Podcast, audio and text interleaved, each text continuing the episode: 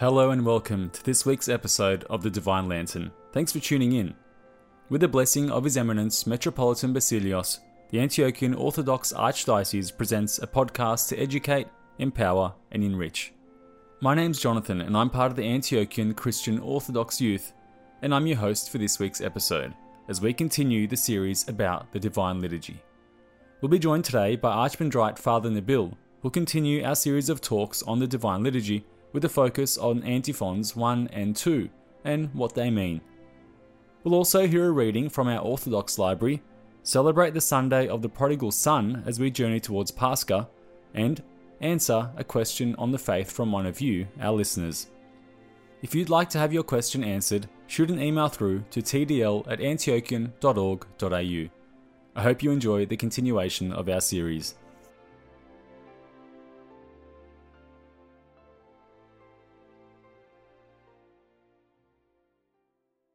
In the name of the Father, of the Son, and of the Holy Spirit. Beloved in Christ, today I will be talking briefly about the first and second antiphons, their history, their origin, their liturgical meanings. As we know, at the beginning of the Divine Liturgy, we have three litanies, three antiphons, and three prayers preceding the small entrance. To begin, let us look at the history of the antiphons. According to the Webster Dictionary, antiphony means alternate or responsive singing by choir in two divisions. It could be a psalm or a verse, so it is an alternate chanting by a choir. These antiphons exist in several forms. The original Greek practice is to use psalms for the antiphons. They beset the verses of the psalms with repeated refrains. During the liturgy for the first antiphonal psalm, the following refrain is sung through the prayers of the Theotokos or Savior, Save Us. The second refrain for the second antiphonal psalm we sing, O Son of God, save us who sing to you, Alleluia. The origin of the practice of singing these antiphons is to be found outside the church, in the streets where the faithful used to gather to go to the appointed church for the liturgy. What does that mean? It all began when Emperor Constantine emerged from the civil war as the new emperor. In 313, he proclaimed that every person is free to choose her own religion. Since then, the Church was allowed to emerge from the catacombs and express its faith publicly without fear of arrest, imprisonment, or martyrdom. And so in certain large cities such as Jerusalem, Rome, and Constantinople, the practice began of taking to the streets and holding parades known as liturgical processions. The procession would begin at a set place and then proceed, singing all the way to the church where the liturgy will be held. These processional antiphons were so popular that they continued to be sung in church even on days when there was no procession to the church. Liturgically, let us begin by looking at the great litany that is said after the proclamation of the kingdom of God, preceding the singing of the antiphons. This great litany reveals to us God's creation and our care for it. Looking deeply into the supplications, we discover that the power of God becomes visible through His creation. We are praying for the peace of the whole world, the church, the faithful, the clergy, the bishop, the deacon, monks and nuns, sick and suffering, and of course for the captives and their salvation. Interestingly enough, the proclamation asserts that glory, honor, and worship due to the Father, to the Son, and to the Holy Spirit. In another word, it is due to God alone. After the proclamation, we start by chanting the first antiphon. through the intercessions of the Theotokos, or Savior, save us. Through this antiphon, we reaffirm our faith in God, and we ask for the intercessions of the Mother of God on our behalf. This specific refrain is intertwined with the understanding of the Virgin Mary and her role, specified in Luke 1:46-55, namely the Magnificat, which is recited at every Matins. Yes, as we recite this first antiphon, we are reminded of our Mother, our Heavenly Mother, and the need to continue to learn from her humility and obedience. We are reminded of the sanctity of life, which we read about in Luke 1:42, "Blessed are you among women, and blessed is the fruit of your womb." After the first refrain, another little ectania is said, calling us once again to be mindful of God. Again and again, let us pray to the Lord. God, who created the world, continued to show his providence and his infinite mercy, which always prevailed. We, as faithful, must never fail to seek it. Certainly, the mercy of God is his infinite love. Moving on to the second antiphon, we hear specifically on Sundays and during Paschal period, "Save us, O Son of God, who are risen from the dead, who sing unto you, Alleluia." Hearing this antiphon prompts us to once again to remember the prophecies of various prophets, such as Isaiah, who said a child will be born of a virgin, Isaiah 7:14, his name Wonderful Counselor, 9:6, and other prophecies through which we contemplate Christ's suffering, his crucifixion, his burial, and of course the climax of his ministry, his glorious resurrection.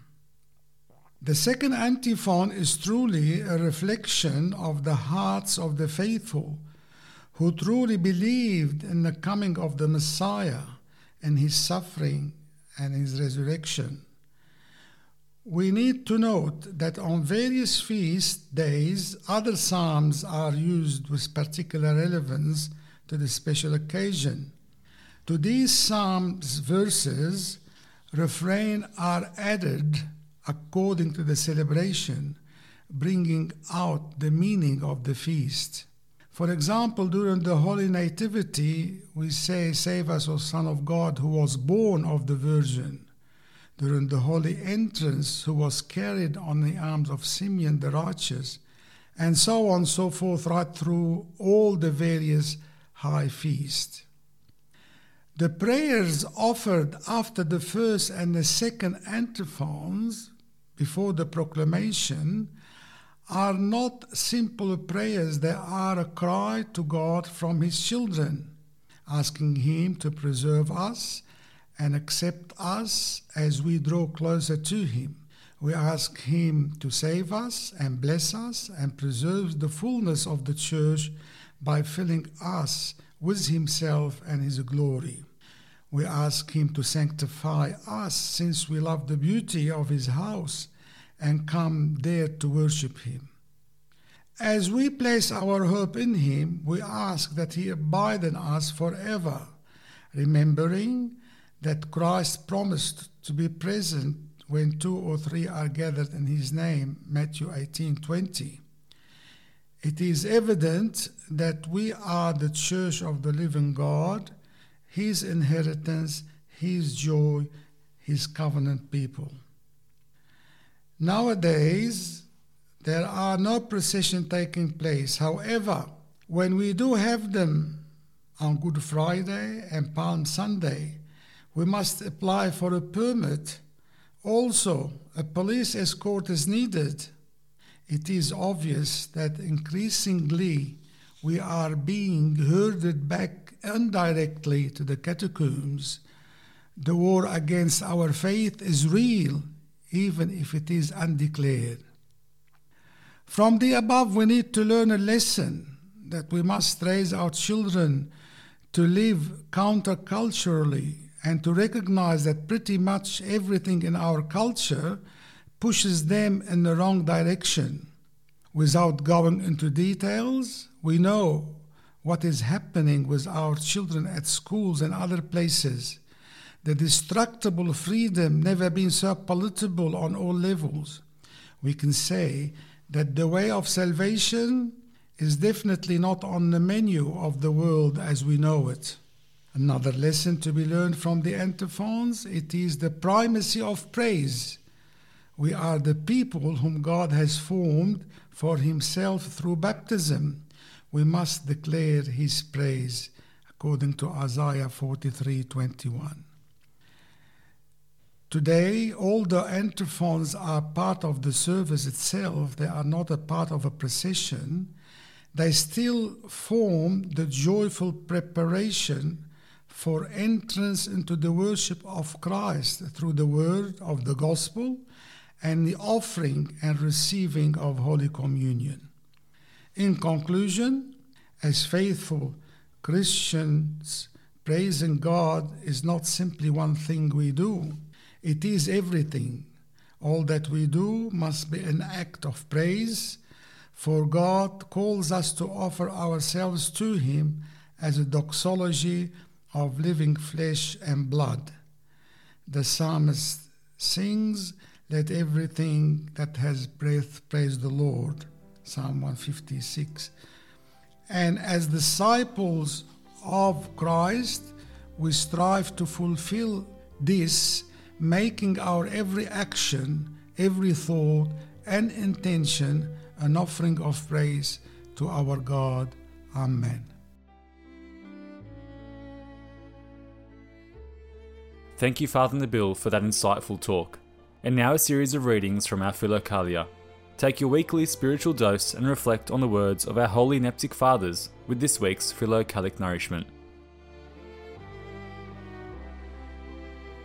Do not compare yourself with weaker men, but rather apply yourself to fulfilling the commandment of love.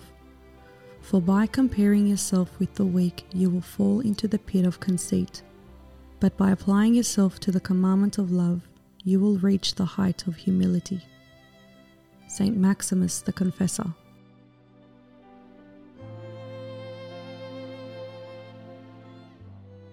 The person who cannot endure for Christ's sake a physical death as Christ did should at least be willing to endure death spiritually. Then he will be a martyr with respect to his conscience, in that he does not submit to the demons that assail him, or to their purposes, but conquers them, as did the holy martyrs and the holy fathers. The first were bodily martyrs, the latter spiritual martyrs.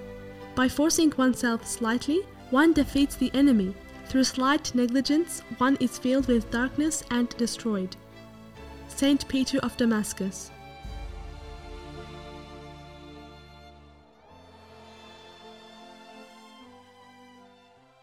He who thinks that he has achieved perfection in virtue will never go on to seek the original source of blessing, for he has limited the scope of his aspiration to himself, and so of his own accord has deprived himself of the condition of salvation, namely God. St. Maximus the Confessor.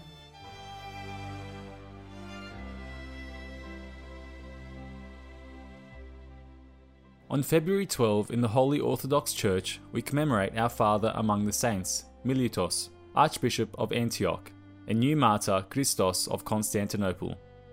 On this day, we make remembrance of the parable of the prodigal son, which occurs in the Noble Gospel, and which our deified fathers reinstituted in the Triduum. O thou art like me, a prodigal, come forward with the confidence and tranquility, for unto all has been opened the door of divine mercy. In the parable our Saviour tells, Jesus illustrates three things: the condition of the sinner, the canon of repentance, and the knowledge of God's compassion. For in the person of the prodigal son, we view the wretched condition that sin creates for us, distant from God and his sacraments.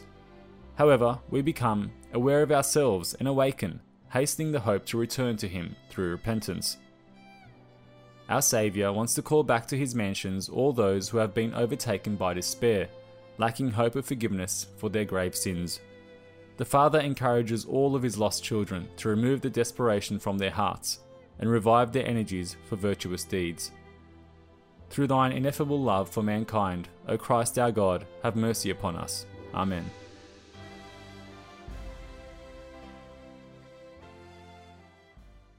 How often should confession be done?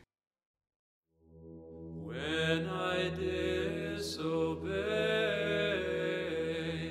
in ignorance thy fatherly glory, I wasted in iniquities the riches that thou gavest me, wherefore I cried to thee with the voice of the prodigal son, saying, I have sinned before thee.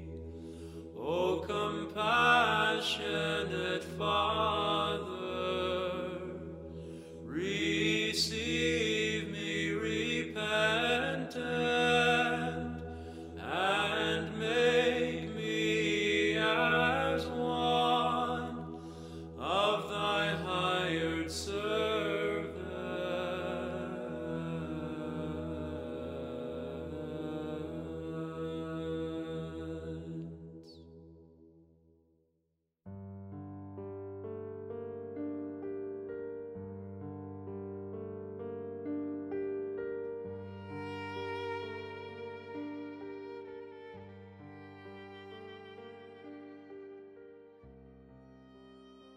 Whenever we speak of confession, we must also speak of repentance.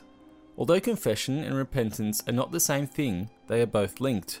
We cannot have good confession if we are unrepentant, and true repentance brings forth an earnest desire for confession. So, before we ask how often should we confess, we should first ask how often should we repent. When we realize that repentance does not simply mean feeling guilty about our sins, but the continual reorientation of our entire lives away from sin and towards God, then the answer becomes quite clear. We are called to repent every day of our lives. As Saint Isaac the Syrian wrote, this life has been given to you for repentance. So given that we should never cease repenting, how often should we confess? As it is always the case in the Orthodox Church, we should not expect to find one single rule that is applicable in all circumstances. For example, Saint Mary of Egypt only confessed once when she finally encountered Father Zosimas, after having lived a life of repentance for several decades in the desert. How often we should confess is dependent on our situation. For example, our spiritual state, our proximity to a parish, the availability of a confessor, and so forth. It's best if we don't leave it up to ourselves to determine when we should have confession. Perhaps the most obvious step towards determining how often we should have confession is asking our parish priest or prospective confession father, as they will be able to better judge your individual circumstances. We should also consider the advice and teaching of the Orthodox Church regarding the importance of a life of repentance and frequent confession as a prerequisite for the participation in Holy Eucharist. Ultimately, confession shouldn't be viewed as a duty that is expected of us a set number of times, but rather as a healing mystery given to us by Christ himself through the apostles, so that we may be loosed from our sins and able to more fully participate in the life of the Church. I hope this answers your question. If you'd like to have yours answered, please email it through to tdl@antiochian.org.au.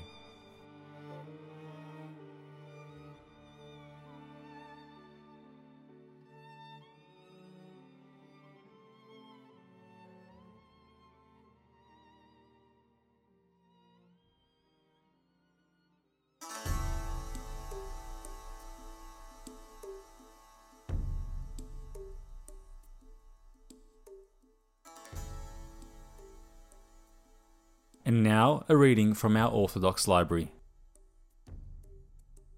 Understanding sin. In every sacrament, there is an act of offering. In the Eucharist, we offer bread and wine. In baptism and chrismation, and at the ordinations, we offer ourselves or our children. In marriage, we offer the relationship that has flowered between two people. And in anointing, we offer human sickness and suffering. In the sacrament of reconciliation, confession, it is our own sinfulness that we bring as an offering. When we stand before the icons with the priest beside us, what should we say? What sins must we confess? What do we offer? And perhaps most importantly, how do we discover what we should say? These are the questions I will try to answer here. What is sin? Sin is not just breaking the Ten Commandments. We often think of confession as a presentation of a shopping list that indicates the ways we've broken the Ten Commandments. But this approach can lead to confusion. I haven't robbed any banks or murdered anyone. I'm faithful to my spouse, and so far, I've resisted the temptation to sacrifice my children to idols. Why then does the priest insist I am a sinner? And why does the church require that I go to confession when I haven't done anything? The painful truth is that it's possible to keep all the commandments and yet still be in sin. The Ten Commandments largely focus on what we should not do, the famous thou shalt nots. God gave them so that he could weave a recently enslaved nomadic group of people into what today we would call a civil society. These commandments are obvious and in one form or another universal. Sooner or later, violations will be publicly noticeable. This is true even in the case of adultery. Adulterers may convince themselves that they are being discreet, but the damage they inflict on those around them will be felt even if the cause is hidden. And it will not stay hidden forever. As Numbers 32:23 says, "You have sinned against the Lord, and be sure your sin will find you out." However, there is another category of sin that can easily go unnoticed by ourselves and those around us. Traditionally, these are called sins of omission, the things we leave out, the things we neglect. These are the hardest kind of sin to recognize and to repent. These are also the sins that drew Jesus' harshest criticism of the Pharisees. "For you pay tithe of mint and anise and cumin, and have neglected the weightier matters of the law, justice and mercy and faith." Matthew 23:23. These are the sins for which, in our Lord's parable of the Last Judgment, also known as the parable of the sheep and the goats are condemned. It is not the wrong things they did, but the good they failed to do, that leads the Lord to say, "Depart from me, you cursed, into the everlasting fire prepared for the devil and his angels. Inasmuch as you did not do it to one of the least of these, you did not do it to me." Matthew 25:41 and 45. Keeping the Ten Commandments is the necessary but insufficient first step. God expects more. He aims to make us more than law-abiding citizens. He wants to make us saints. He commands us to be holy as I am holy, and reminds us that the greatest commandment is to love the Lord your God with all your heart, with all your soul, and with all your mind, and to love your neighbor as yourself. Matthew 22:37 and 39. His aim is nothing less than to restore in us his own image and likeness. Missing the mark. To understand more clearly what sin is, we must look at the word the New Testament and many of the fathers use for sin, hamartia. This Greek word means missing the mark. For the writers of the New Testament and those fathers who wrote in Greek, sin meant being off target, moving in the wrong direction, aiming for the wrong goal. But what goal should we strive for? St. Paul writes that we should attain the measure of the stature of the fullness of Christ, Ephesians 4:13. This is the goal. like Christ, we must be filled with the Holy Spirit and always do the will of the Father. This means that the measuring stick we use when we confess is not how well or how poorly we are keeping the rules, nor is it whether we seem better or worse when we compare ourselves to others. The measuring stick is the person of Jesus of Nazareth. Thus, one definition of sin could be deliberate, un-Christ-like behaviour. We will see later what this means practically for repentance and confessing our sins.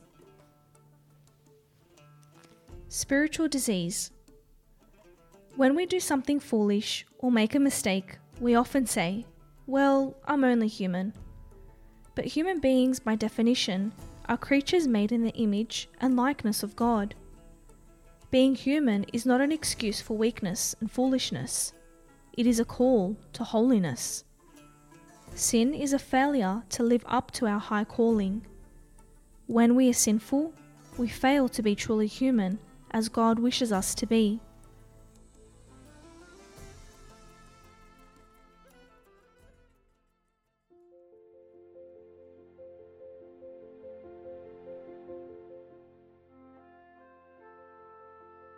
Thank you for tuning in to another installment of The Divine Lantern.